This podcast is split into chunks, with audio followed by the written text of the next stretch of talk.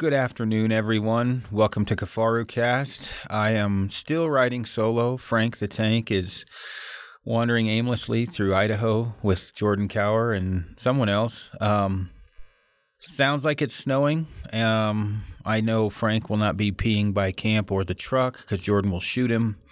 Other than that, we wish him the best. Uh, today, we've got a really good friend of mine, uh, traditional archer, as well as a gun guy, uh, fitness dude, uh, big part of Mountain Ops, Matt Crimson Chin Davis. What's going on, man? Crimson Chin, dude. Dang, man. That's a, that's, that's a new one. I definitely. That's a Jeff Lander one. Because your jaw and his jaw are both kind of like sculpted from a Greek oh. god. and I think there's a cartoon. The part of yeah, I was gonna, I was gonna say the only part of from a Greek god is Jeff's chin. Other than that, yeah, cartoon. But love the dude. yeah, he's a little bit short for his weight. Um, you know, I, I, mean, mathematically, he probably could gain six inches uh, in height, and it all probably even out somewhere in there. He, he's definitely built like a freaking bull. That is for sure. yeah, yeah. He played linebacker, I think, in college. He looks like a linebacker. Oh, did he? I didn't even know that. I figured he just always shot bears, deer, and birds. Oh no, he, he, played for. He was a buff. he was a buff bastard when he was younger. Um, he, uh, yeah, he's he's funny. Um, I wish I had his voice. It's kind of like that James Earl Jones voice, just rock you to sleep. Like, can you imagine him singing, like reading a bedtime story to you? He's kind of passed out, you know, whatever. But anyhow, well, he's he's so, he has like this radio voice. When he talks to you in person, it's completely different from when he talks to you on the phone. And we, everybody that knows Jeff laughs about it. But even uh, just talking to him, he called me last night because just talking a little bit about our hunt we've got coming up here in a couple of weeks. And uh, I just always laugh at him because he every time he says something, it's followed by a. Uh, uh, like, hey Matt. Uh. yeah. Uh, yeah, that that's funny. so, so, yeah, for for those that don't know, uh, Matt is going to come up with uh, Frank and I, and uh, for that last week of uh, season up in Alberta. So that'll be cool. I'm freaking pumped, man. That's been a a dream hunt of mine as long as I've bow hunted. I mean, Alberta mule deer is just just one of those experiences and seeing a bunch of your content and, and a handful of other guys that have that have been up there, it just looks like a bow hunter's paradise. Yeah, it, it is. And I mean I'm not I'm not gonna church it up. I'm personally tired of sleeping on the ground right now and you get to sleep in a bed. Um Although I, am going up early, it sounds like I got to sleep on the cot or the floor for the first week or so because I'm going up before you guys. But you know, you know yeah. you're going to see deer. Um, you know you're going to get stocks every day, and you know those are all uh, very conducive to a happy hunt. When you you know you you know you got a heated room to go home to, and you know you're going to get the stock, uh, at least get a couple stocks a day. Uh, I mean, you can't ask for more than that. Oh heck no, man! I mean, heck, right right now we're we've got our uh, our extended archery season here in Utah, and anybody that understands the Wasatch Front, even to the smallest degree, knows that it's the biggest cluster in the world. And uh, you, you definitely, it's, it's not the same experience that I'm hoping to have up there in Alberta. So, no, yeah, yeah, no, for for sure. You do run into some locals a little bit, you know, like uh, that was one thing. Um, well, those deer up there are smart because they get hunted a lot. You don't have a lot of local pressure, but you certainly do have some. Uh, you know, it sounds yeah. like the, the rifle season is a kind of a gong show, not as bad for you know bow season or whatever, and it's kind of a mixture of of of land that we hunt that's um you know farmers or whatever that you get permission on, but you know some of them you know the permission they let anybody on there. Um, you know, type of a mm-hmm. thing. But now it'll be it'll be good. You shot a you got a a, a spike this year in, in elk season, didn't you? Yeah, yeah. I don't, I don't even know if he qualifies as a spike, but he, he had a penis, so he was definitely male. That's all that matters. I call I call him nubs. He's got like these little four inch nubs, and I don't smallest spike I've ever seen for sure. I mean, he had a decent body on him, but yeah, I I've never seen anything like that. But heck, man, after eight days of chasing, chasing uh, Ryan Lampers around in the mountains, I was like, perfect. I'm shooting that one. It's by itself. Goodbye. oh yeah, no, I'm I'm sure. Hey, uh, Matt, pop that thing off uh, speaker for a sec. I want to see how it sounds. If it sounds any yeah, different. let me do that. Sorry. Oh no, no problem. What? Uh, how was it hunting with uh, Lampers? I've never.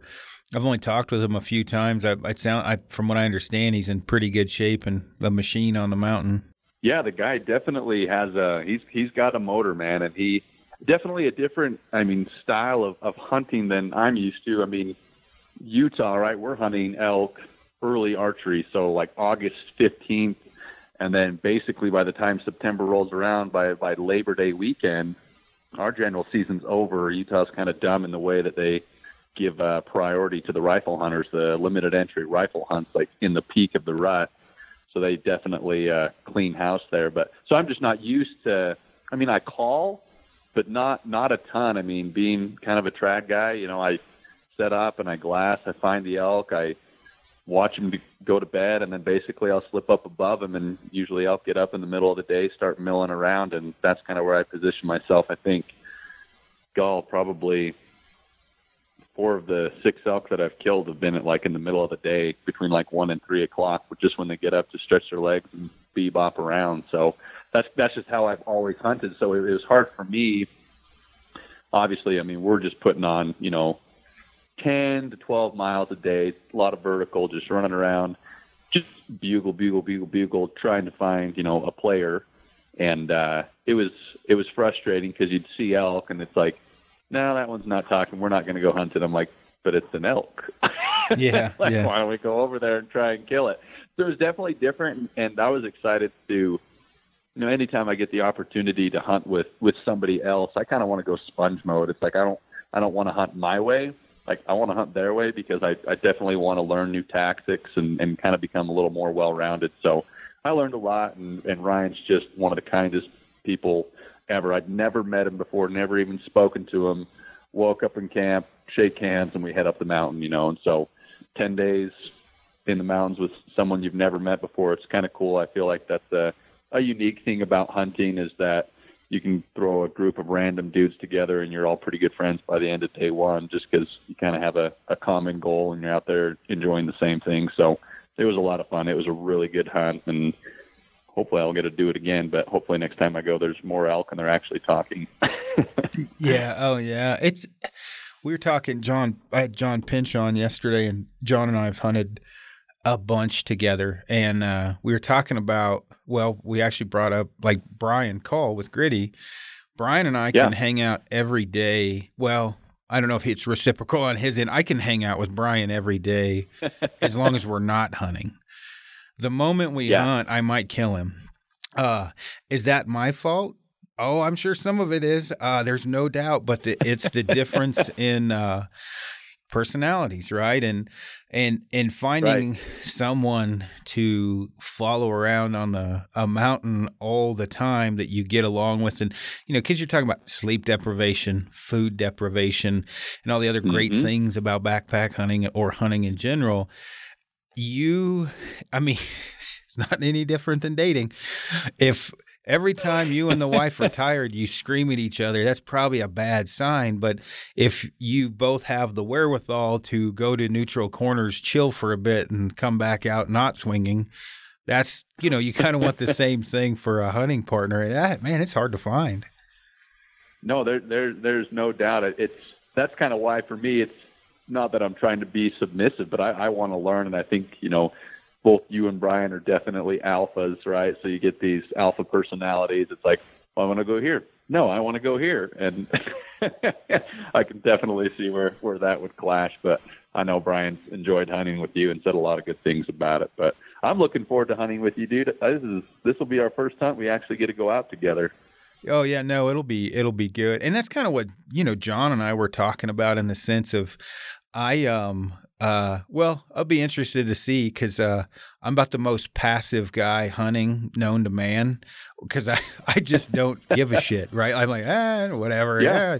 But what what happens generally and and uh, obviously this is no um negative thing toward towards Brian or anyone else I've ever hunted with this goes into the um, the the type of hunter that you need to mesh with.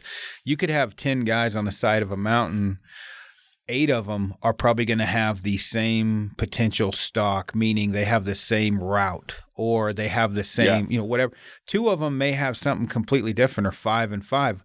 Whatever the case may be, you are not going to mesh the one five with the other five for long periods of time without them butting heads. Like one guy's a super aggressive caller and one guy's a stalker. They're gonna fucking kill each other by the end of the month. Oh yeah. There's no way about. I mean, because it goes against everything one guy's used to doing and it's not like mm-hmm. both groups aren't successful but you know each each each type of person or each hunters have their own success they just don't mesh no i think that's a super super valid point there's more than one way to skin a cat right i mean there's a handful of guys that all they do is call elk in. I mean, I haven't had the chance to hunt with Corey Jacobsen, but I've just heard of guys that have hunted with him, and he'll sit there and just cover ground, bugle, bugle, bugle, and they'll have bulls bugle back at him. He's like, "Man, that's not the bull. He's not. He's not hot. He's not ready." And they just keep going. It's like, but he answered, and so that's like for maybe even someone like me, where I'm not as experienced as calling.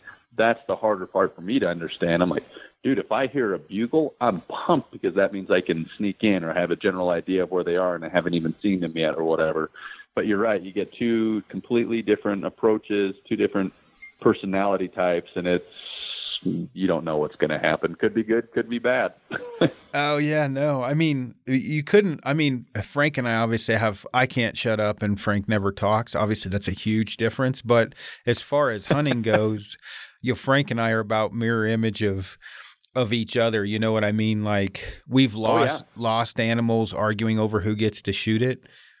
Yeah, I mean that. You know, like no, no. He's like, you got the stick bow, man. It's close enough. Go ahead. And I'm like, nah, I don't know, dude. I might not hit it. Go ahead, shoot at the compound. Next thing you know, it's like, son of a bitch, it just passed us.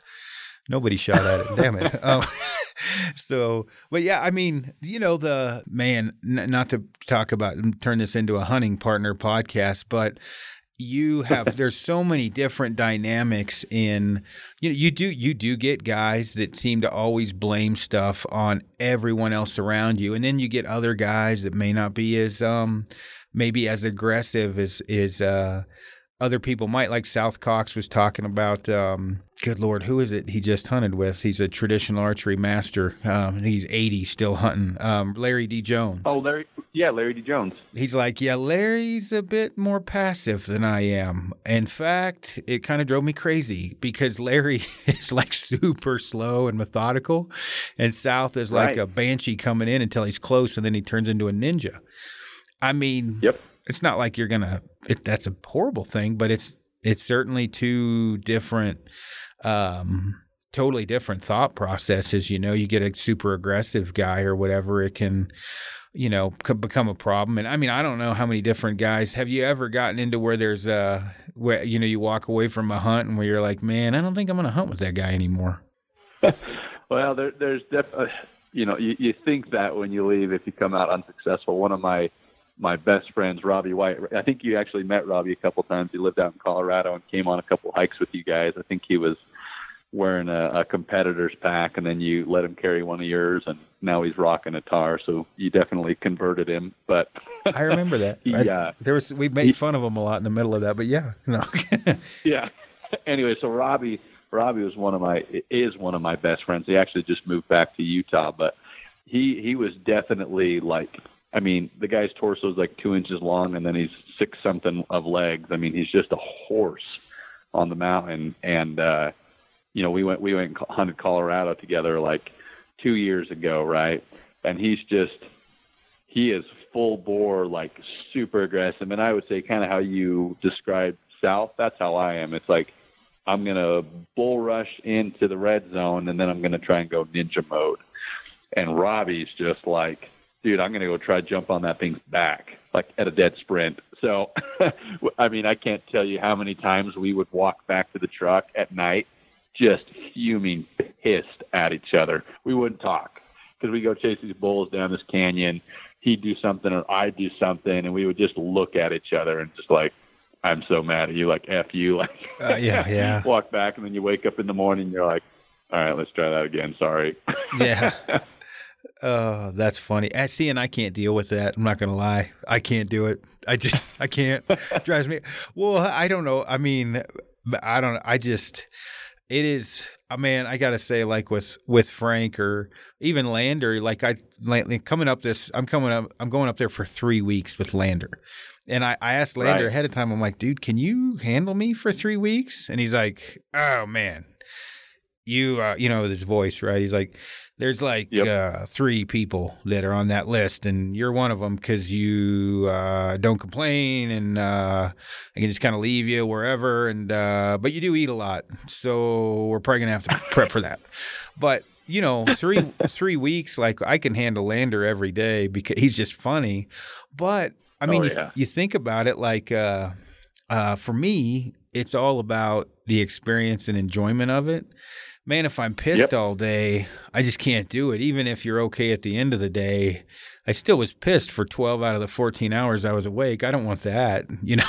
so it's difficult No, for that's me. that's that's a that's a good good freaking point. I mean, for fun, hunting's supposed to be fun, man. That's I guess for me one of the many reasons it's like that I hunt with traditional equipment. It's like, dude, every stock opportunity, every animal is exciting to me, and you're and you're having fun, and it's cool, and you learn, and that's just like, I don't know. To me, that's the point of hunting. Hunting shouldn't be some super stressful, like just something you don't love to do. You know. No, it's never fun when you're constantly worried about what step you take or what call you make because your buddy's going to yell at you. Um, that always sucks, and that that is No doubt. one thing with Frank because he, does, you've hunted with Frank. He don't say a whole lot. Uh, usually, when he No, does, no. though, it's worth listening. Uh, we were not arguing. We were deciding if I should stalk on this buck because he was in his first bed, and we knew he was going to move. And I'm like. I don't know, man. That is a hard for me to pass up. If I can get down there fast enough, I'm not going to get a better shot opportunity. And Frank just looks over. He goes, "I think you should wait." And he looks back in the optics. That's as much as I got out of him. And I'm like, trying to throw the sales pitch on him. I'm like, dude, though, with the stick bow, I'm not, I, I may not get a better option. You know, as far as Right. a stock, because I'm I'm going to be able to get within 18 yards. And he looks over. He's like, I think you should wait. And he looks back in the optics. Like, okay, pretty sure. a man, a few words. Oh yeah, pretty certain I know where Frank stands on this, you know, and we ended up waiting and it and it kind of turned out like I thought it would in the sense of he rebetted in a position harder for me to get to. You know, I got within 70, couldn't close the deal. He ended up seeing or winning or whatever. But I there was it's not like when I got back that I was like, I told you so because I could have easily have dropped down there and him moved on the way down and blew it out that way. Um, right. you know, so you got a mesh like that or whatever, and, and sometimes you just don't don't mesh. Um, you know, I don't know. I remember hunting hunting with the guy for elk, and for the life of me, he just couldn't not squeeze that fucking hoochie mama call. It just made him feel good, oh my. and it was one of those deals where I'm like, dude, just don't squeeze that unless it's an emergency. And he was in front of me, and I'd be calling him for, it, and the bull would start bugling, and he would squeeze it. And I'm like, dude, you're like sounding off an alarm to let the bull know you, where you are. Like, stop. So finally got to a point, I took it from him and, and caused a quite a stir because I didn't want him to, to have the damn call. Uh, which I wish that that's like a Facebook worthy upload uh, argument we had over that stupid hoochie mama call. So yeah, there's all kinds of crap that happens when you're in the woods hunting. No, and and and just an awesome Frank. I mean, you you know better than anybody, but hunting with Frank is just a, a freaking blast. He's such a, like you said, not not a man of many words, but the handful of times that I've got to hunt with Frank, I enjoy it. He's such a such a good dude. So, I mean, for what's what's even the word? He's just he's just nice. He's just a kind person. He's always trying to put other people first, and he's just there to have a good time. So, A oh, freaking stallion. you call him and be like, "Look, I just killed three people, and I need help." And he'd be like, "Okay, I'm gonna go fill up. I'll grab a shovel. Should I grab the OR bags or just trash bags? And how big a pack do I need?" Yeah, totally. I mean, that's just how Frank is. I mean, of course, he'll be Yep. the guy that calls you and says, Hey, my truck broke down. I'm seven hours away and I have no money. Can you come get me? You do get that side of Frank as well. Um, hey, that's okay. yeah, I know. he took it. Freaking Yoda, dude. Didn't it break twice on him, like back to back? Oh yeah, but there's there's other stories with Frank, and I mean he has some funny ones of me, I'm sure. But I had a gallbladder like flare up, had to go to the hospital. I'm all drugged up. Frank calls me because his brakes are out, and I told him to repair his brakes before he pushed it to the limit. So he drove it so long the brakes would not stop the vehicle. So he calls Oh, me and says, you know, I need you to come get me, whatever. And I was like, let me get this right. I just spent the night in the hospital, and because you didn't listen to me, I have to come pick you up. And he's like, yeah. Yeah, pretty pretty much. Yeah, that's, I need you to come get me. So I yeah, I pull, think that's what I said. Yep. yeah. I pull in. You can hear. T- I'm not. I should not have drove. I'm effed up on like I don't know what. Right. I'm not. Should not have drove. So Frank hears tires squealing and honking and shit, and I pull in, and he was like. Did you cut all those people off? I'm like, you better drive. Uh, he's like, what? And I'm like, I stumble out of the car and I'm like, I'm not kidding, man. I, I'm not sure what I've been, what drugs they've given me, but they're good. I think you better drive home, dude. So There's three of you right now, and I'm talking to the middle one. I hope that's right. yeah, exactly. So, oh, that's funny. Well, what, uh, I just, I did a, a podcast earlier with, with Trent Wingard and, uh, are, Yeah. you, are you shooting one of his bows now or, or were you, or what are you, what are you, uh, throwing, throwing sticks down range with? Yeah, I'm, I'm still shooting one of Trent's bows. I've actually I've got two of them. Both of them are the uh, the Ibex. The first one he built me, I had him do uh, solid G10. I was just you know back when I was in my Hoyt days, I was so used to shooting you know a heavy metal machined aluminum riser. So I was like, oh, perfect. That G10 is indestructible and super heavy. Well, it kind of ended up being maybe a little bit too heavy for me, so I had him build me another bow, and I went with the 64 inch. And this is actually the first uh, 64 inch bow that I've ever shot or owned. I've, I've shot them before, but actually had for myself. And I'm really digging that bow. That's what I've used for, I guess, since opening opening day here in Utah. Uh, went with like a, a maple core on it, and then just the G10 handle. So it's kind of a best of best of both worlds. And I really enjoy Trent's bows. I think as far as craftsmanship, I mean, obviously you've seen seen his stuff, Aaron. I mean, he's extremely, extremely talented, and he makes a really good shooting bow. Is it the fastest? No. Is it the smoothest? No. But in like for me, it's always give and take in archery, right? Nothing, nothing comes free in any aspect of a bow. Um, so as far as like a well-rounded bow and one that fits me really well, his his bow. I mean, it's it's it's like picking up and putting on a glove, but that doesn't mean it doesn't mean it's for everybody. But you because you're still you really kind of got drawn in, and I've and I've shot black widows before, but I know that's just kind of been your jam, and you just shoot the fire out of them, right? Yeah, yeah, and I, I uh, Trent and I talked about this earlier. Like, by no means am I a traditional archery expert, but one thing I am certain of is if you go in and to the Rocky Mountain Specialty Gear, and I use that because I got every bow known to man, and you shoot thirty bows, one or two of them are going to kind of sing to you. They're just going to be your bow. Always. Yep. I Trent's bow is that I can shoot Trent's bow just like that. Hits where I look. You know what I mean? It it, it fits me. The Mhm. I try not to talk too much because I've got you on the podcast, so I'm, I'll try and shut up quickly. But as an example, Stri- Striker sent me a bunch of bows, and Uh huh. uh, you know, I had a Wingard and a Rampart and Palmer and a bunch of other bows, and and uh, you know, some for uh, Lancaster put some together for me. One of the Mhm. first things was Black Widow got the bows to me the earliest, and so I was able to shoot them more. And so, like the striker bows, which I actually got to send them back to him, um, were great bows. I didn't have any. I mean, especially that RK one for an aluminum riser bow, unbelievable bow.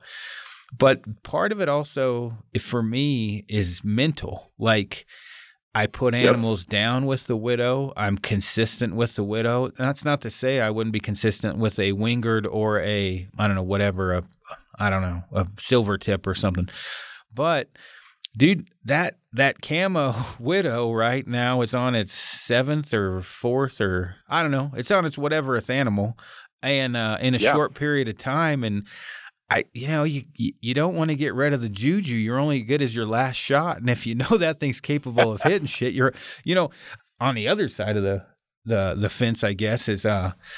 I didn't exactly lay them down the first part of the deer season to a point I'm like, is this bow cursed? I, I can't seem to hit anything. what the hell's going on? So, but no, right. but it, it, it kind of goes both ways. But I mean, you shot, you and I both shot. Well, you're the one that really was a big part of me with traditional archery. You got me shooting the buffalo. Um, and which was a great bow. And then you were a big part of um, the design, or you had a lot of um, concepts, I guess you could say, on the Satori, right?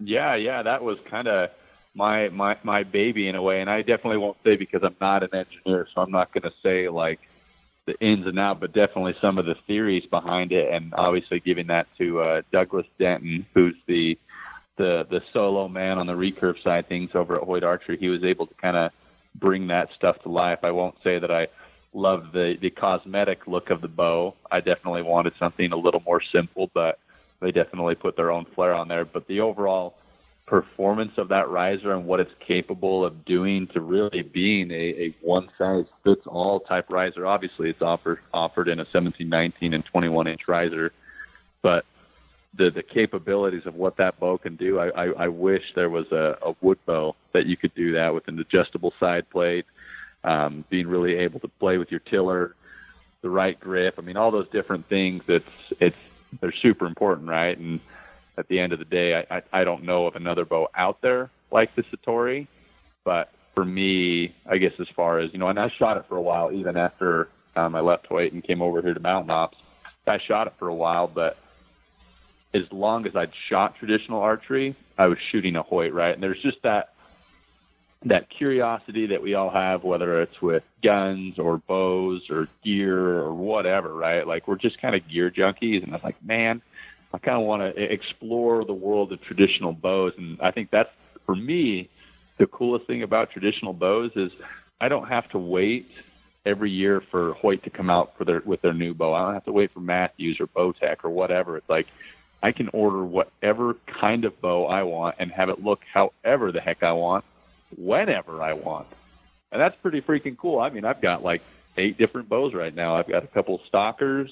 Um, I had one good friend that built me just this custom uh, 17 inch riser. I've got some of those uh, Morrison Max 5 uh, super curved limbs on them. Those are freaking sweet. Um, and then I've got a handful of Trent's bows. So I've got a bunch of different bows, and I love playing and shooting them all. But I think, I guess, coming back to wanting to explore and then coming over from a Satori, it's like it's it's fun, and I think it's it's nice to be able to shoot what I want when I want. And right now, that's just my Wingard. So yeah, yeah. And South South's another good example. I got one of his bows at the house that I shoot pretty dang good, and uh, again, like you said, like everyone has their own special flavor. South's another guy that's got obviously a great, um, you know, reputation. You know, and, and South also Absolutely. for guys just getting into it.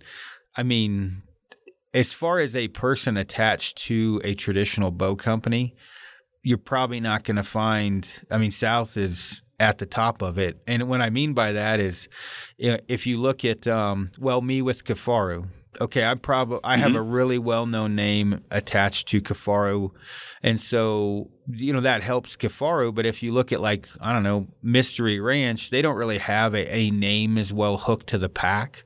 Uh, as an example, no face, right? It's yeah. more of a, more of a face, not just a name, but a face. Yeah, yeah. Uh, uh, and so with South, you've got like the you know whatever seven year champ uh, mule deer stalker, right? I mean, the guy's a ninja, and that helps a lot get oh. his name out.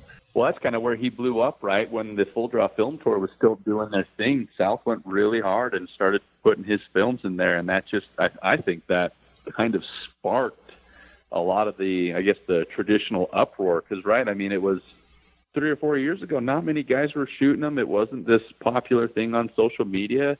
Then all of a sudden, South starts doing a couple different things. A couple different guys start shooting trad bows, and it kind of blew up, right? And I and I have a whole kind of, I guess, theory on a lot of this, but one of the things I think, because I don't think there was a really big retention within that, I think a lot of guys went out and got these these bows, not to derail the conversation per se, but I think a lot of guys got bows that were too much for them as far as weight and fit and stuff like that. They just everyone was drawn to South and obviously South making recommendations based on information that people are giving him. But I know a handful of guys that I've shot traditional league with or, or met at shoots and stuff like that. And I see them shoot their bows, and I'm like, well, dude, that's not.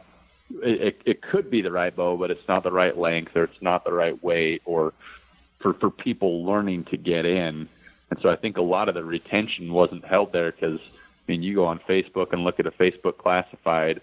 There's there's a lot of those really high end bows that come and go regularly from people that you know wanted to get into traditional archery but didn't start in the right place. If that makes sense, and that's not a knock on South or anything. He he, he didn't do anything wrong, but I think at the end of the day, the the biggest problem is that there isn't a lot of good traditional information out there. And maybe one thing about the traditional community that could could, could change I, I feel like there's a lot of, and I won't, I won't, I guess say any names, but I see like particular groups, and man, there's some older gentlemen that are just freaking brutal on people, man. It's like if you don't see things their way, or if you have a different opinion than their tried and true 900 grain arrow, single bevel Zwickey, whatever, it's like you're wrong. And I think they push a lot of people out. So I don't know. It's it's interesting to see how that's unfolding. And I don't know what you've seen, Aaron. I mean, I, I know you've got a lot of friends that you shoot with. Have, do you feel like, I guess, the retention of that influx from traditional archery three years ago still exists? Do you think there's as many guys still doing it? Man, I don't. I would say if you looked at the numbers of who started three years ago, who's doing it now, it's probably not great. But I would say that there's more people starting now uh, yeah. or, or shooting now. I don't know about the retention because once you got there and get your ass kicked, a lot of people probably are like, yeah, this wasn't for it's me. Hard. Oh, yeah, but yeah, no, no, I, I, um, uh, yeah, I think that it seems to be growing for sure. I mean, my buddy made a comment in, uh, what did he say? You can't throw a stalker stick bow without hitting a guy wearing a mountain ops hat on social media. It was pretty funny, actually. Um, that is funny. Yeah. So I mean, and I can't remember if it was a stalker. he just said a stick bow or something. But you know, you do get a lot of. You do see a ton of. Um, traditional archery post. Obviously, there's not always dead animals um, at, with them. You know, it may just be a sunrise right. with a bow in it, but a lot of people you know, trying it out. You know, it's funny. You get Jake Downs, I think his name is. Um, yeah, he, yeah, I've seen Jake before. Man, like that guy, I need to get that guy on a hunt. That guy kills all kinds of shit. Super humble dude. You know, you know what I mean. And he's yeah. a guy. He's getting it done. You know, all the time, and he goes back and forth between a compound and a and a stick bow. Um, you know, yep. a, a, decent bit. Um, I think that's his. It's Jake Downs, isn't it? Yeah, yeah, Jake Downs. Like he changes changes his Instagram handle every ten minutes, but I believe it's yeah, because sure his real name's Jake. He just shot a goat. um, you know, a mountain goat, and I think some of the people that pick it up you know, recently in the last year or two may kind of accept the fact that maybe they'll use the stick bow on certain hunts and the compound on some. Um, yeah. You know, I'm getting to the point now where I don't know. I highly doubt I'll. I mean, I might pick up a compound again, but I'm kind of more of I might grab a gun for a couple of hunts and do the majority of my hunting with the stick bow, and then occasionally tip something over with the rifle. You know, just for the simple fact I don't like hunting in the cold weather. If I'm going to do it, I think I'm going to do it with a gun. Um, when I say that, not yeah, mean for whitetails. Oh yeah, because you usually do a couple three hunts with a rifle each year, don't you? Yeah, absolutely. I mean, I got to the point, right? It, you know, when I first got into it, I was like, oh, stick bow only, blah, blah, blah, blah, blah. Well, I hadn't hunted with a rifle in like 10 years until last year. Dude, I had a freaking ball. I mean, obviously it's not it's not the same challenge as traditional hunting, but I guess for me the the biggest draw to traditional archery, and I think there's a lot of benefits whether you're going to hunt with the compound or a rifle after. Like it does teach you to slow down. I feel like when I picked up a stick bow, that I became a much better hunter, and and was more observant and patient, et cetera, et cetera, et cetera. All these different things. And so then when you go and you do pick up a rifle, like I'm always going to try. I always take my trad bow. Always. I'm always going to try and fill that tag. But if I'm going out of state, if I'm going out of country, if I'm doing these different things, I'm going to get my money's worth, and I'm probably going to bring an animal home. So even if it comes down to the last day and I've got to tip one over with a gun, I don't care. I don't care what people think. I mean, that's that's how I hunt, and that's how I want to enjoy hunting. So what's it to them? oh yeah, for sure. And I, I think, um, you know, there's, uh, well, in, in the outdoor industry in general, there's always all kinds of goofy shit going on. But with the traditional archery, yeah. which thank God I kill stuff because it gives me some backing to make fun of people. But you get into the, uh, like you got, you know, there was the, uh, I don't want to want to call it, um, the, you know, the, the the front of center crisis, whatever. I don't know what you know, where everybody was trying to figure out how much front of center and you know what you know, and they still they still don't know, but mm.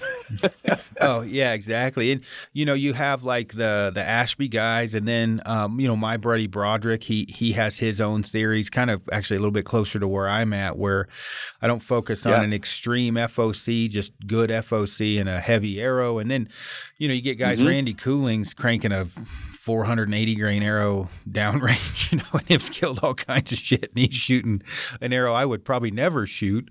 We can't argue. The right. guy tips over stuff. A, a lot, I, I mean, personal opinion here.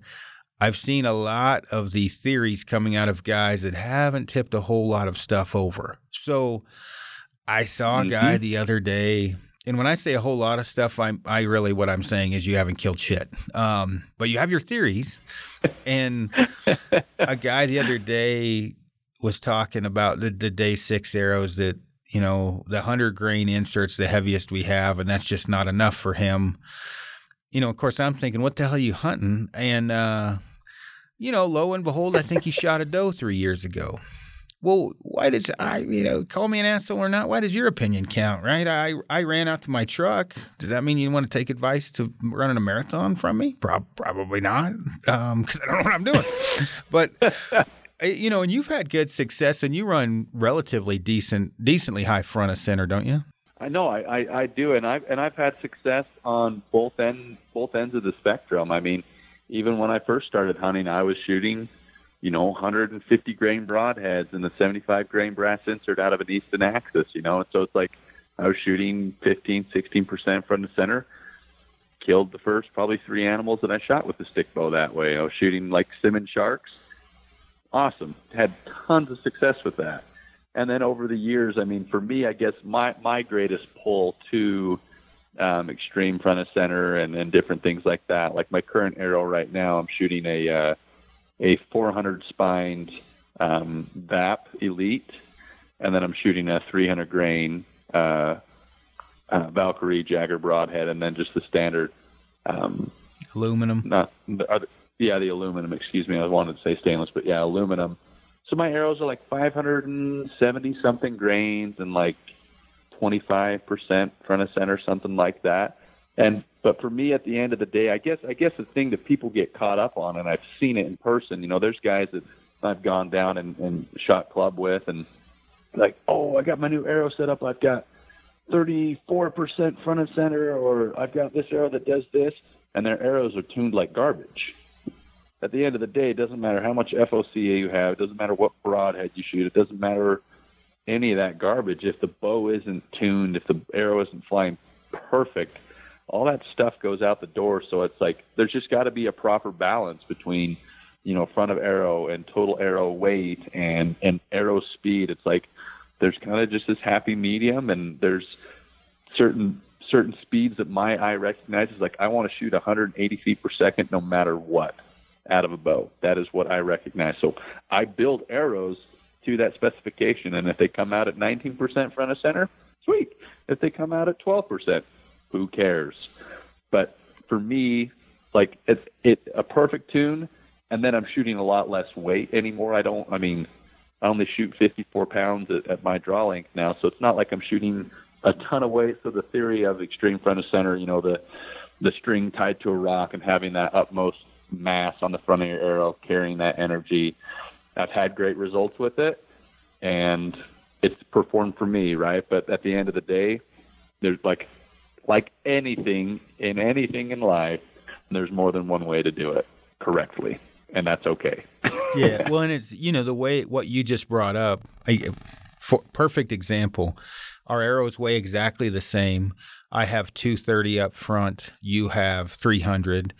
I Mhm. I like a more evenly weighted arrow. I like I, I like a heavier arrow shaft and a more durable arrow shaft, and so I'm Yeah. shooting an extra grain per inch or two per, for my arrow.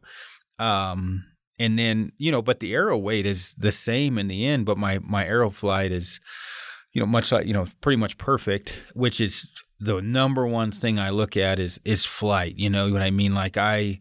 Absolutely. I like threading the needle through aspens on a 3D course to give me a warm and fuzzy to know ah, I just made it a 40 yard shot with a 12 inch gap the whole way down, and I didn't see any ping pong ball action going. So I'm, I feel good about that. Yeah. Um, That, that dude, that that's a great example. I mean, even to like just even on this little little nubber spike that I shot. So I shot him at six yards through a cedar tree, and I'll have to send you a picture of the hole that I shot him through. But it was about the size of a baseball. And so knowing that my arrow's gonna, I mean, I've got to shoot through the whole length of a tree. I mean, a six foot wide or six yard wide tree. I mean, six times three is 18. So big old cedar tree and the fact that I knew that my arrow wasn't going to even kick or flutter or do anything coming out of that bow, and it's just that confidence, exactly what you said, being able to thread the needle. Because I've seen some guys that, yeah, their arrow might impact where they're looking, but I've watched those things cartwheel, come out like a tomahawk, you name it. It's it's it's incredible what an arrow can do and still even hit what you want it to hit. But is that the most efficient way to get it there? Probably not. Oh yeah. Now, man, the devastation on my my buck, um, it was pretty cool because um, I, well, so it was funny because I shoot iron wills, uh, I shoot uh, you know the Valkyrie system, and then I shoot cutthroats, and I don't got really a, know got what. a mixed bag in the quiver. Oh yeah, I just grab them. I don't really pay attention, but I like that iron will broadhead as as well, you know. And and and uh, he called me and he's like, "Dude, what, you know, what do I need to change on this head to get you to shoot it all the time?" And I said, "You don't need to change anything." And he. Well, you know, I was like, dude, you got to understand. I, I chunked fo- four or five arrows in the buckwheat before I killed my deer. Four out of those five were iron wills. I just didn't have any left, man. I was like, I tried, to, you know, because I was trying to do some testing. And so I was, Right. you know, for the greater good of people asking questions, I, I wanted to kill the buck, honestly, with an iron will to bounce it off of, you know, different testing we're doing because I'm going to shoot Valkyries for the most part up. Well, not really. I'm going to shoot Valkyries a lot up in Alberta, or that was the plan. Now I may shoot iron wills a little more. But Brent sent me a bunch of those 175 shorties. And uh, Oh, the the new titanium. yeah, and uh, you know he's he, he's an Ashby guy, and he's you don't want to shoot anything bigger than a mule deer with the shorty. And I'm like, yeah, Brent, I don't give a shit. I don't think that that's true myself. I don't care. Send me a bunch of the shorties. So I shot that buck and I blew through one side and blew its leg off on the opposite side. Right, so. Frankel taught like the devastation that that broadhead did on a on a relatively far co- or traditional shot. It broke Yeah. the leg just below the knuckle. So when we went to stand it up for photos, my kickstand kept breaking. It just kept rolling. I'm like, "What the hell's going on here?"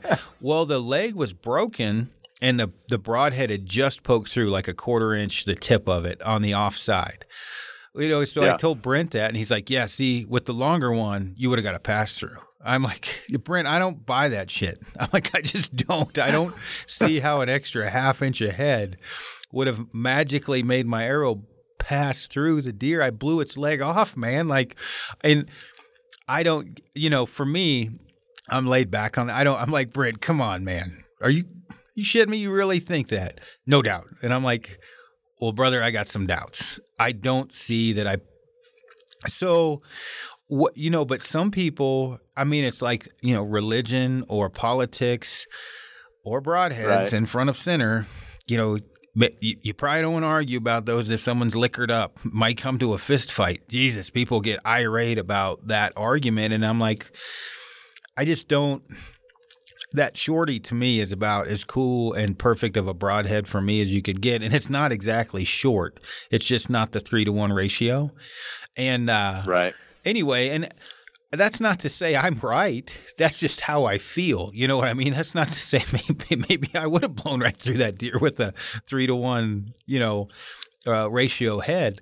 But dude, when that thing hit and I saw the devastation, I was like, good lord! Like I was impressed. You know what I mean? And that's with Right. a 570 grain arrow. And you know, then I got ding dongs online telling me that I'm totally ass backwards and I should be shooting an 800 grain arrow. And I'm like, well, you know what? That deer's Oh, on my wall. Chuckles. Uh, it's fine. Yeah, it, it's it's it's a difference of opinions, and and I guess my opinion on that would be there's too many variables in hunting to really find something like conclusive. I guess and may, maybe that's not right, but that's kind of my two cents. I mean, there's so many things that factor into a shot, what that animal's doing, the way it's positioned, the bones it hits, the angle it hits, and all these different things. It's like man, you let that arrow go, and at the end of the day, if that animal's on my back after that arrow's left the string, I'm happy. Oh, That's what I care about. If it's Oh. a good, clean, clean, quick kill, perfect. The arrow, the broadhead did its job. That was a great broadhead. oh, yeah, no, for sure. And I know you you you're shooting the more the three to one ratio, the longer ones, and I'm Yep. not. I mean, it's not like I chose the 175s because that was like my pinnacle of of happiness. That's just all he had in stock. And so if I if I shot a you made it work, and it yeah. worked. Well, yeah, if I shot a, a, a stainless steel insert with a 175, it was basically the same as an aluminum insert with a 200, uh, you know, three to one ratio. I Yep. am the last guy to worry about that shit. So I'm like, he was worried about getting me long ones. I'm like, dude, I don't care. I'm I, I, the last thing when that arrow comes off the string am I worried about is, man, is my broadhead long enough? I just don't worry about that, right? So, I, but that's not the. I mean, if I was shooting a three to one ratio head, I would, you know, I mean, I would have been just as happy. Um, I was happy to see the devastation that that that shorty titanium did just for feedback for for Brent because it was a poke for a stick bow. Um, it was a Mhm. big deer. I mean, one probably the biggest mule deer I've ever shot. I mean, this thing looked like an elk, um, and it looked like I got hit with a, a rifle on the offside. Now, dude, I may go up to Alberta and be walking home saying, "Can you send me some longer ones?" Uh, please, you know, like shit happens every time you hunt. You know, you're it's it's amazing. Yep. Uh, my buddy, I'm not going to say his name. He shot a 200 plus inch mule deer. He shoots a he's a 410 grain arrow guy, and we give him Uh, we've given him a bunch of not shit. We've just said, man, I'd shoot a heavier arrow, and uh, he saw the devastation of Frank's buck. He hit a 200 inch buck, got about four inches of penetration, and I saw him at the archery range. He's like, dude. I should have listened. Never am I going to shoot a sub 500 arrow again. He's like, man, that thing. Because I told that story of what made me shoot heavier arrows years ago. I hit Yeah. a, I hit a buck and had the same thing happen. You know, hit it, ran off, looked like it hit a piece of wood. Arrow flipped out. I cried like a bitch, and uh, it just didn't have enough ass behind it. And so, you know, he's like, "Yep, I'm setting up some heavier arrows." You know, like this. he about cried. And again, I don't know how many times you've walked in the woods of any of gear in general, not just arrows, where you thought you had it all figured out. Your hunt turned into a shit show, and your your gear list may have changed a bit from that potential specific crisis or whatever. it's it's a live and learn. Every time you dump the string, I think those are the biggest learning opportunities in hunting. Every time you let an arrow go or shoot at an animal, whatever that outcome is, there's there's nothing that'll change your mindset than a eh? than an unsuccessful shot or less than desirable results from that. So that's I, I definitely think there's you know some good like rules of thumb to apply to uh, a specific arrow build or whatever but that's kind of what we talked about earlier, right? There's FOC shouldn't become the, the, the main priority or your um, total arrow weight shouldn't become the priority. There's kind of just this little world that you, this safe bubble, right? That's probably going to do awesome no matter what. And if you live in that spectrum, who cares? You're probably going to be okay. You won't, you won't regret having an arrow set up that way, but maybe you will. Maybe you'll have a 500 grain arrow and you'll hit a deer square in the shoulder, and for some weird reason, something doesn't work. That's just hunting, period. I, where a lot of this debacle comes from, or, or again, you know, and, the internet's great, you know, lots of information, whatever, but you, you do got a lot of infor- misinformation as well that um, you know, in in bro science, you do get some some bro science in archery, and uh, we had a Yeah. guy on the other day who's like um, a connective tissue muscle uh, specialist. Um, Uh-huh. and he was talking about the bro science and bow hunting coming from a guy who studied the human body and anatomy for his whole life right? This is all he's done. Right. he's a third degree black belt in jiu-jitsu and competes and he very well-rounded guy and he just woke up one day basically listened to the podcast brian and i and wanted to go bow hunting. He wanted to feed his family. Like it was very important that he took an animal and brought it home and fed his family and he That's so cool. Oh, dude, he was funny. Well, it's funny because he was talking about the bro science shit, right? Like, and dude, you've lifted enough. I don't know how much dumb shit I've done in the gym or f- nutrition from something of straight bro science. Where later on, I talked to a nutritionist who's looking at me like I'm the dumbest dude. You did what? and I'm like, well, this dude said it. She's like, this dude, did this dude have a college education? I'm like, no, I think he's an electrician.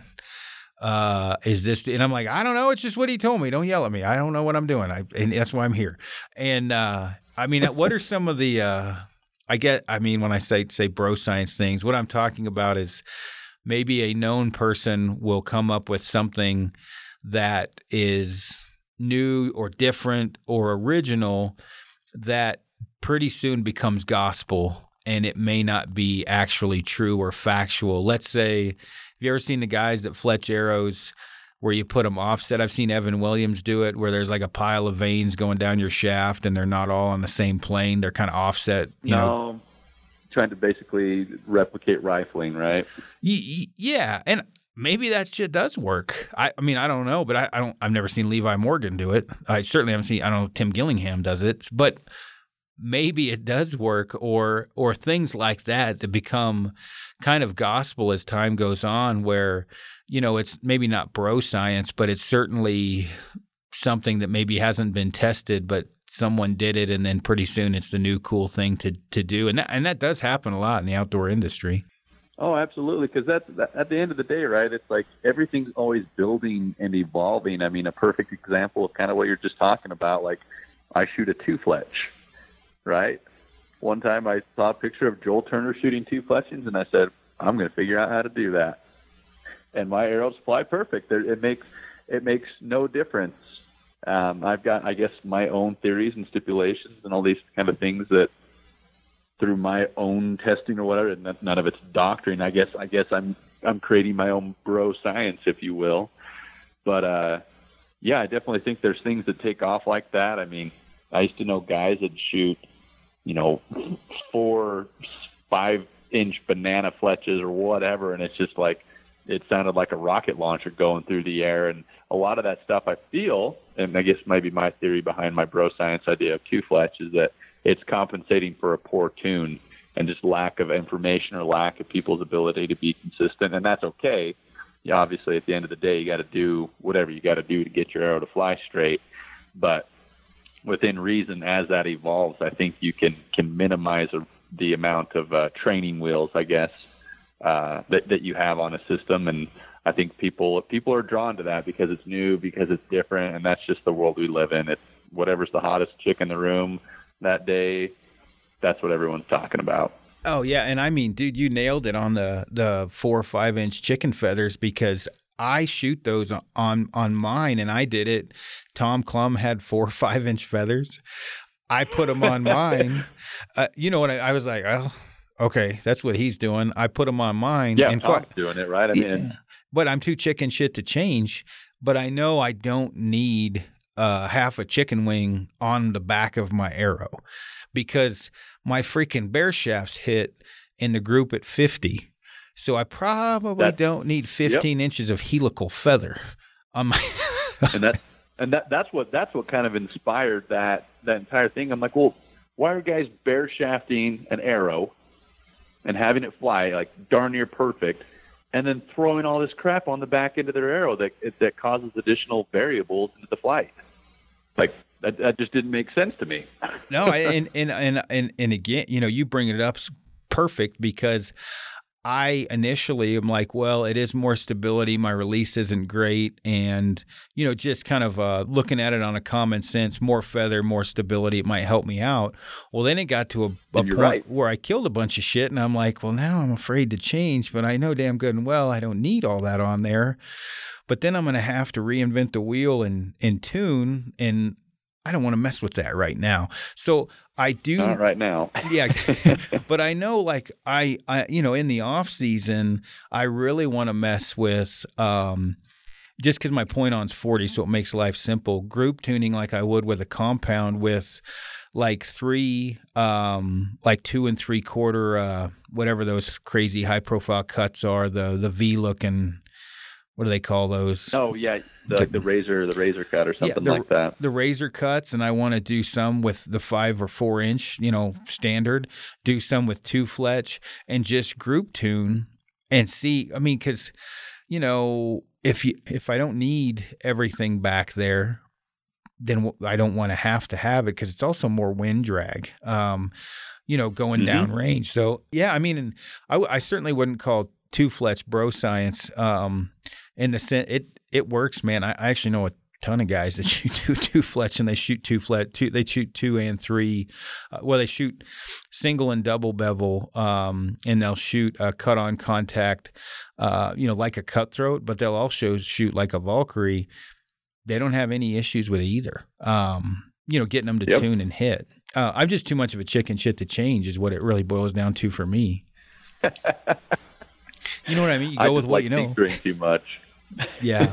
well, and you're shooting, I mean, you shoot a lot and you shoot well. So it's not like you threw it on there and it's a poke and hope. I mean, obviously, you know, you're getting good results out of that. And I mean, Joel, as much as I like to make fun of Joel, he can shoot. I mean, you know what I mean? He can, No doubt about it, man. yeah. Oh yeah. Well, what um with uh being in the traditional side of things for you know quite a while, or or I mean, because you're relatively young. But how old are you anyway? I can't remember. Um, how old? I just had a. Uh, I'm 28. I'm 28 now. I just had a birthday. I forget. And how long I didn't even you? realize I'd. For- old son of a. No. you and Frank, man, you're twins. Um, how long have you been shooting a stick bow? well, let me think. This will be my Sixth year. I was trying to figure year. it out This the is other my day. fifth, season right now. Yeah, this will. This is my fifth year of shooting traditional archery. I, the year I switched, um, I got home from a from an LDS mission and met one of my good friends, Jeff, and just head over heels with it. And I drew a limited entry tag. And uh, actually, I think you know my really good friend Ryan Stedman. Mm-hmm. Um, he's actually he's actually saying hello to me right now. He's sitting in the office, but Tell him I said hi. He, uh, I think I, I- just sent him a new pack. You did, you did, dude. Thank you for doing that. By the way, that means a lot to me. Oh yeah, no, no problem. Tell him I farted But, in it uh, though. I dropped a big bomb before I sent that thing out. Uh, no, but anyways, I just I, I got into it, and, and I I actually Ryan was helping South. Uh, Ryan still shoots one of South's bows, and Ryan was kind of helping uh, South facilitate basically his demo pro demo bow program, and he had one of South bows, and this is when I was like dabbling in it, and uh, anyways, I met up with Ryan and. If, you've met Ryan in person, he's a a man of large stature and quite intimidating until he smiles, but just the nicest guy. But anyways, he uh, let me borrow one of his one of South bows, and we got to talk. And he's like, "Yeah, I've got four points for this unit." I'm like, "Well, I've got six. And I was like, "If we just put in together this next year, I'm like, we should average out. We should be guaranteed tags." And we didn't even know each other. Didn't even know each other. I mean, that was the first time we met, and that was the first conversation we had. And uh, we ended up both, both uh, drawing that that limited entry tag together. And I sucked at shooting, and Ryan was a lot better than me. Ryan actually got a shot. I didn't, but it was. uh Anyways, I just that that's kind of how I got into traditional archery. Kind of funny. It sucked because I ate a really good tag. I probably should have used a compound, but yeah. Oh, that's that's funny. The uh um and as long as you've been in it, you've kind of even though old crusties get all pissed off when I say this, but they can suck it. Uh you've been in it since the the baby boomer traditional archery boom kind of has kicked off. Um you know because you would have a hard time convincing me that 5 years ago traditional archery was even valid in in very large circles. Obviously, it was when I say valid, I know I'm not taking away anything from it. Obviously, Right. traditional archery, but meaning there is a huge influx of traditional archery shooters in the last few years. Um, what do you think about that? Um, just out of my own kind of curiosity, like where do you see? And you and I have talked about mostly me making fun of other things, but like some of the traditional archery stuff is kind of stuck in their own ways and they're never going to change. But Yep.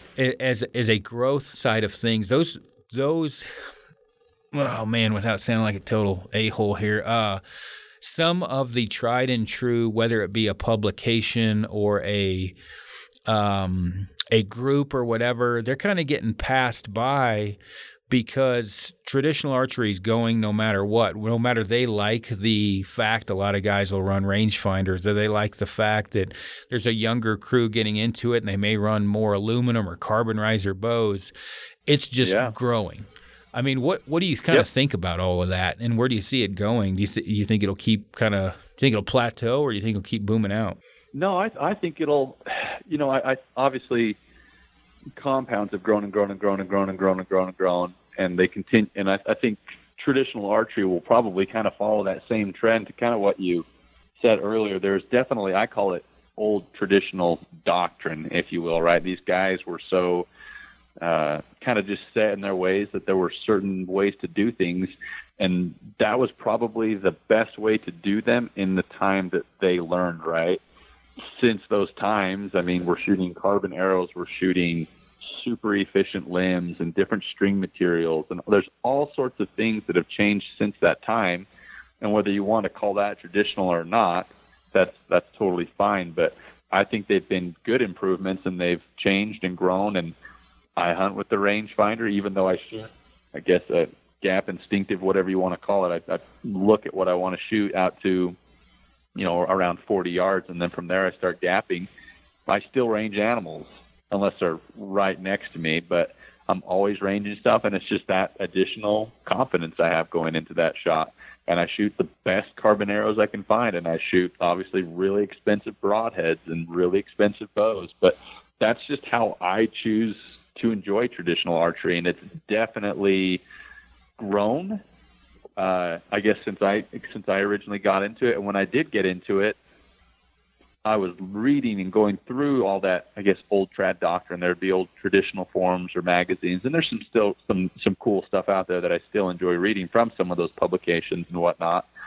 Uh, but I'm like, man, I don't think these guys know what's out there because I'm living in a compound world, right? I mean, bows are bows were my life for five years working at Hoyt, so it's like I knew what else was out there and then as soon as I just got introduced to traditional archery, I'm like, man, I think there's a way better way to do this.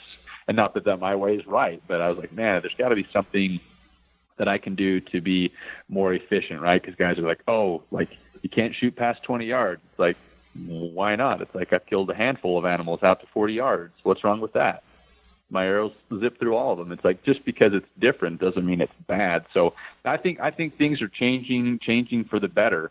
Um, I think there's better information out there now than when I started, and I've I've never even done anything with them, but I've written like a couple like little articles and stuff. I was actually going to send them to a to a particular publication, but was kind of turned away because it didn't coincide with their core demographic, um, aka some of those older gentlemen that don't want to change the way that they do things, which is fine.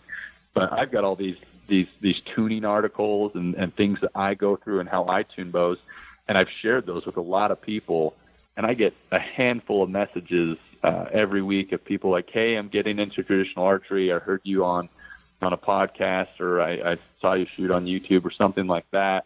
Like this is what I'm going through, and I can't tell you how many bows I've tuned through social media. I'm like, okay, shoot it through paper at six feet. Send me a picture. Okay, take two take two twists out of your bottom loop and shim out your your shelf. Boom, bullet hole. They're like, whoa, I had no idea. I could have never done that. So I think there's better information now. Back to what I'm saying than there was before, and it's allowing and increasing that retention that we kind of talked about before, where there wasn't information. There was this giant influx of people getting bows, and nobody knew how to do anything with them, and so they weren't able to enjoy it. So they got rid of their bows, and now there's good information, good education. Uh, I know the push guys are working with uh, the gentleman over at uh, Rocky Mountain Specialty Gear and with Joel, and it sounds like they're going to come out with a, a great educational series. And there's just there's more available now than there was, and because of that, I see it growing and growing and becoming more popular because it's a very efficient and effective way to hunt if you can do it correctly and learn the right ways to do it. Yeah, no, I, I agree. And I mean, one, I just suck at failing. So obviously, like the deer hunt, um, I about killed myself trying to get one. The other thing, I hate my daughter to ever. I don't want ever. I want her to know if you put your mind to something, you know, you can do it. Uh, you know what 100%. I mean? 100%. But I also, you know, as far as traditional archers go, I mean, I think it's important you can be successful consistently if you, and I'm not everybody's going to have my schedule, you know, obviously like I, have got a pretty, pretty cool schedule as far as that goes. High stress level, cool, cool, yeah. cool schedule.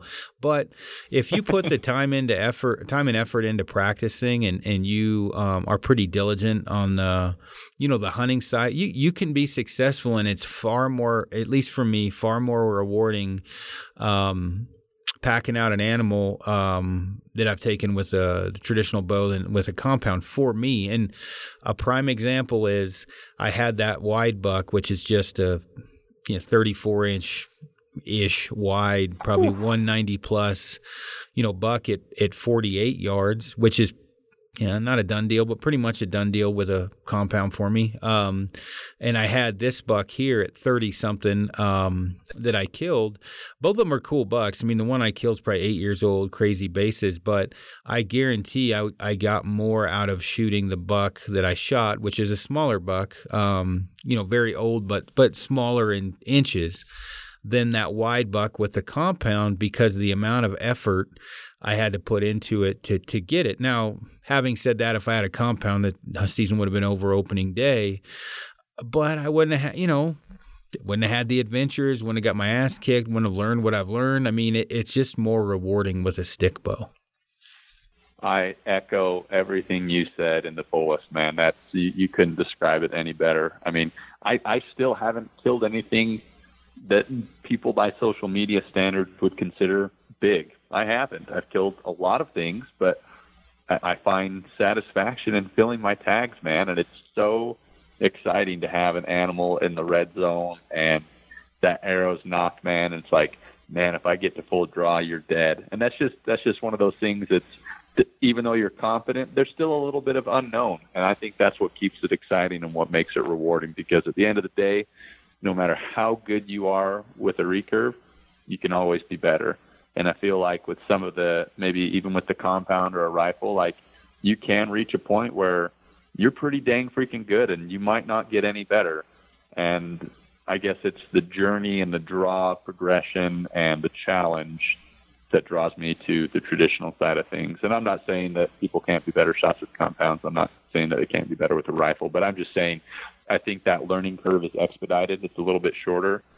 And so that that challenge, it's like I have to shoot my bow almost every day to stay good. I have to shoot my bow regularly to be lethal, to do the things and, and hunt the way I want to hunt. And it, it keeps you passionate. It keeps you driven. It keeps you excited. And then when you do get in the woods and you are able to punch a tag, whether it's a 34 inch wide and 190 class deer or just an old, mature, heavy buck like the one you killed there, and it's like you're going to be happy with either, but it's it's just so much more gratifying to do it in the ways that you did it and get your butt kicked, like you said. You learn a lot more. I don't know if I don't know. I mean, you were obviously a very experienced hunter before you switched to hunting with the trad bow. But do, do you feel like you've learned new things that you could not have learned if you hadn't picked up the recurve? Oh yeah, man. Because how hard is it to? There's not a lot of hunting going on when I drop a bomb at 80. I mean, I you know, right. That, that's shooting. That's not hunting. yeah, and, I'm not. You know, I mean, I'm not taking away. I mean, you hunt for your own reasons, and I'd be a hypocrite to say anything right, about shooting right. long distance. But, I, well, I, Brian Call, for example, good example. The first time we went elk hunting, I kind of just stumble through the woods if there's no elk calling, and if something hops up and runs out, I shoot it. And Brian can't yep. shoot for shit, or at that time he couldn't. He's better now. I mean, and don't take that the wrong way, Brian, but you sucked when I met you. And he was equivalent to a recurve shooter. You know what I mean? Roughly uh, a good recurve shooter in his ability shooting a compound. He, he's much better now, right. but he's like, well, if you weren't walking through the woods like a gorilla, and and I had the stick bow in my hand, I'm like, I don't know, it's always worked for me, dude. If they, not that loud, or anyway, and now I still probably walk through the woods way too loud, but I have to be more patient, more methodical, more precise, and the biggest thing is is on the patient side of things that you learn is. And, and Frank is is definitely picking up, hanging around with me, and, and talking with Harold Fahrenbrook um, and others you, even with a compound, there's really no reason. And, and again, this will sound hypocritical because I've dropped some bombs. Getting within 50 to 60 yards is not that difficult. Um, and, and, I, and I say, I agree. You know, to I, the fullest, man. and, and, and Frank said he wanted to try to shoot within 40 this year, and he, and he did. But what you learn is the animals, and this seems very simple, but the animals are not leaving if you do your part. But with a compound, a lot of times if you roll up and you see an elk and they're feeding, adrenaline hits, it's at 65 yards, boom, arrows off, you might kill it, you might miss it, whatever. And there wasn't a lot of of um, of learning or of hunting, or I'm not taking away saying there's no hunt there, but when you have a stick bow, it may be an hour or two hours before the mm-hmm. arrow leaves the string and you learn like man i can get away with a lot like i sat yep. above one of the groups of bucks this year at 25 yards for 15 minutes just sitting there waiting and you know the the buck I killed, same kind of thing. I I, I had to sit down mostly because my calves were burning. It's so steep, and just sat. I would have never done that shit ever with a compound. I would have let her rip, tater chip. Nope. Where here I'm like, well, I better figure out a different route because this isn't gonna work, and I'm at a par two right now, so I'm gonna have to close the distance. And you gotta, you gotta wait, and you learn. I don't do I don't do any chucklehead moves. I don't do anything stupid. I stay watch the animals, see what they're doing. St- you know, watch the wind, no noise, and pretty soon, all right, I, I'm inside of 15, 20 yards, whatever, 25, and the animal still has no idea I'm there I very rarely, if ever, had to do that with a compound because when I got to 40 or 50, I just shot it or 80. Yeah. So no, I've learned quite a bit. Not really about in the shooting. So obviously, I've learned a ton about shooting a stick bow, but meaning, you know, I've I've had to become more methodical and sneakier and, and rely more on my hunting skills than my shooting skills. And I mean, I'll be the first to tell you, I shot things far away, like very far away with a compound. And I don't, I don't, I mean, I enjoy every one of those hunts. Like I wouldn't take any of them back, but I know now, like, um, oh, a, a good example that mule deer I shot with Frank a couple years ago. You know, that was one of uh-huh. those things. I would have never shot that at three or four feet uh, with a compound. I would have never even thought to stand on the rock above it. I, you know, it never crossed my mind. I would pivot around and drop the bomb at 80 and shot it in its bed where, you know, I ended up, you know, basically when I, my broadhead almost hit it in the horn when I drew back, it was so close. Yeah, that shit don't happen with a compound. Not with me. It just doesn't happen. so. Yeah, I, I and, and it's cool because I mean everybody enjoys different experiences, right? But even just that little number I shot, obviously shooting in close. I mean, I could I could hear him chewing the grass as he was walking by. I shoot him, boom, arrow goes zipping through him, and he just stands there and continues to chew his grass. Doesn't even know he's been shot. I would have never had that experience with any other type of weapon. I mean, compound going off a little bit louder, he probably would have known something was there, and it's not that that bow was dead silent, but that was just such a cool experience, man. And I felt like, for me, I was like, man, that's like that was the pinnacle of, of a bow hunting or a hunting experience to be in the red zone, to see the whites of the animal's eyes, to pick the very hair you want to shoot, to shoot it right there, and then to shoot it. It doesn't know it's been shot. Goes over, gets the stinky leg, lays down, and passes. It's like, dude, that, that it was it was a very pinnacle moment, and and and like the satisfaction that I feel in hunting. I felt very accomplished in doing that and I, I love. I think uh, Rocky Mountain Specialty Gear, touching kind of what you're talking about from from a distance perspective. And I don't know if it was their Facebook banner or something like that.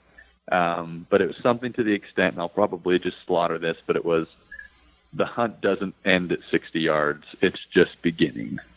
Yeah. I'm like, that's freaking cool. Like, that's so cool. Like, that just gives me goosebumps. Like, that's the challenge of hunting. It's like, how close can I get before this animal figures out I'm there? And that's a fun challenge.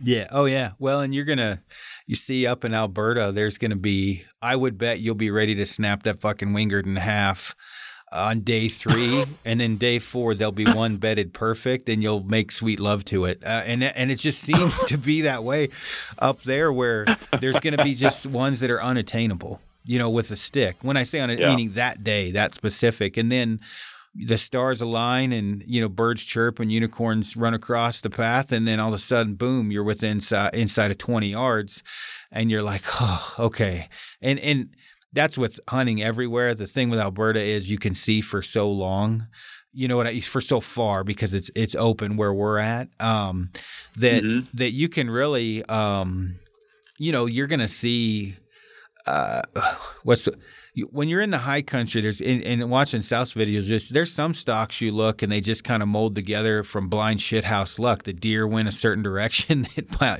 panned out to your favor, or you get one bedded in the cliffs or whatever. Where you know it's kind of the same up there. You may glass one. And you're gonna probably get nervous. I, I know for me, like I get excited when I see one bed in a certain spot because it's like, oh, ooh, that that one's doable. Okay, that one I can kill, and, and it's super cool doing it that way. And and sometimes they bed in some strange shit, like you know what I mean, like you know, like in the shade by old farmhouses or whatever, where you're like, what the hell? But uh, I'm excited for you to get up there. And the and the unit we're going into is um it's unique because it's like really rolling and you can you can walk quite a ways and pick apart these like drainages um Yeah. but they bed in this red brush a lot and you got to be that's one thing like that if, if anything where I'll, I'll be able to help you out is there are certain things that you just don't know until you hunt up there that you really have to pay that attention to. Like an extra four feet, you wouldn't think that would be that big of a difference when a deer's bedded away at 400 yards. Yeah, they get up and run up there. It's disheartening. Like you, you really just want to like stab yourself in the eyeball. Like I only went three feet farther than I should have. And he was 350 yards away, and he ran. Like what the hell? See, you know, you got to be super, Right. you know, methodical in your glassing and movements. But I'm excited. I think you'll love it, man. It, it's addictive. I, I I really like it up there. Well, you but if you're up there for a couple of weeks, just tie one to a brush for me or a tree or find or one of those farmhouses. Just put a little uh, little noose around its neck. Probably probably that I'd be okay like 170, 180. Oh yeah. Well, I, that's part of the plan. I think too is where I can kind of scout out ahead of time for everyone and, and get an idea of what's what. And and I mean, like for me, dude, if you get one, I mean, literally 155, 160 bedded. Believe me, I'm going to be humping your leg trying to get your ass out of the truck to go shoot it or take off because Lander, I don't know what pipe he's smoking. I mean, he guides up there. Of course, he's going to hold out a little bit more, but he's a one in five years guy. You know what I mean? Like he's Yep. usually killing. Yeah, I'm not that guy. I'm a one in one year guy. Like I want to shoot one every year. and so, like last year, I shot. I don't know how big that buck was, 160s, and he was not overly thrilled with me that I didn't hold out longer. And he's like, "Yeah, that's what I love about you, though. You're happy." I'm like, "Dude, I'm always happy. Like I love this buck. It's great. I shot the wrong deer, but I'm happy I got it." And for me, a 160 buck. uh, Dude, it- Oh yeah. especially with a stick, dude. That's that's a big buck. A true, not an internet 160, like a true 160. no, you, you you won't have to you won't have to push me out of the truck too hard, man. That's I already told Jeff. I'm like I would love I would love to even just stalk a giant giant deer just to have that experience because I might not get that anywhere else. But at the end of the day, if I can shoot a 150 inch deer or like sneak up on one bedded, like I love I like I hunt for experience, like a really cool experience. If I can kill a deer, regardless of the size, from a sweet stalk, just an awesome encounter, I'll be tickled pink, dude. I don't care how big it ends up being, just as long as I can have a rad experience. Yeah, and that's the other thing up there, dude, is you don't ever know what's coming out of the next nook and cranny. I Lander had no idea of that one buck I stalked, and he was well over 200 inches, like just freak show cover of any catalog type of buck. And I got to 55, and I just I waited for three, four, five hours just waiting. Actually, it was super depressing because I'm not very good at that. But it was the kind of thing where I actually dropped in there for a different buck and saw this root wad in the middle of the prairie twisting its head around by you know bear grass. I'm like sweet baby Whoa. Jesus. and, you know, immediately was like, oh my God, it didn't see me. I may be able to kill this thing. And it was some of the coolest f- five hours of my life. You know, I I didn't end up killing it. Does came through, but um, you know, how often? I mean, let's say the buck on the low end was was two oh five. How often are you laying fifty five yards for a, a, buck that's two oh five for three to five hours? Exactly. Yeah, it just doesn't exactly, happen. Exactly, man. If I can do that once, even if I don't kill it, dude, if I can do that once, just be that close to that big of a deer I'll be pumped, man. I'll be tickled pink. Well, it's probably a good thing I was shooting a buffalo at that time because I probably would have snapped a, a widow or a, a, wingard in half if it was wood. Because when that buck took off, I was like, "You've got to be shitting me!" Oh man, I was just de- chuck it across the prairie. oh, I was depressed, but no, it'll it'll be uh, it'll be good. Hopefully, we don't freeze to death. That's the only thing. Uh, it does get cold up there, especially when you're just sitting there glass and it's just freezing. But um, yeah, yeah. It, it is a fun deal. That's one thing I was gonna say. If you don't have a woobie, we may want to bring you one up because I'm I'm sucked in that thing like Laura Ingalls on the prairie. Anytime I'm out there glassing, I'm wrapped up in that woobie because it's so damn cold. Well, if you've got a spare laying around, man, bring it up with you. I won't say no to that. I'm a I'm a wuss when it comes to the cold. I don't have enough body fat on me to keep me insulated. yeah, I know. Well, I, I packed. I got a case of hot hands, but you may want to bring up some extra of those too. Those things are lifesavers. well, I'll plan on it, man. Cool. Well, man, I should probably actually do some real live work, but uh, I appreciate you coming on, and I'm definitely looking forward to this hunt coming up. Yeah, it's going to be a blast, man. Thanks for having me on. It's uh, been awesome to catch up on everything, and here in a couple of weeks, we'll be chasing some big bucks. It's going to be fun. For sure, everyone pay a great pay.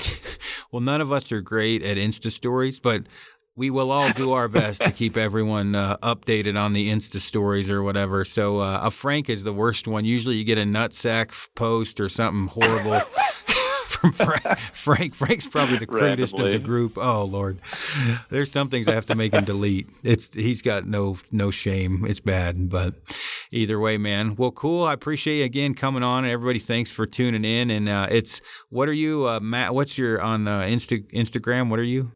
Uh, Matthew B. Davis.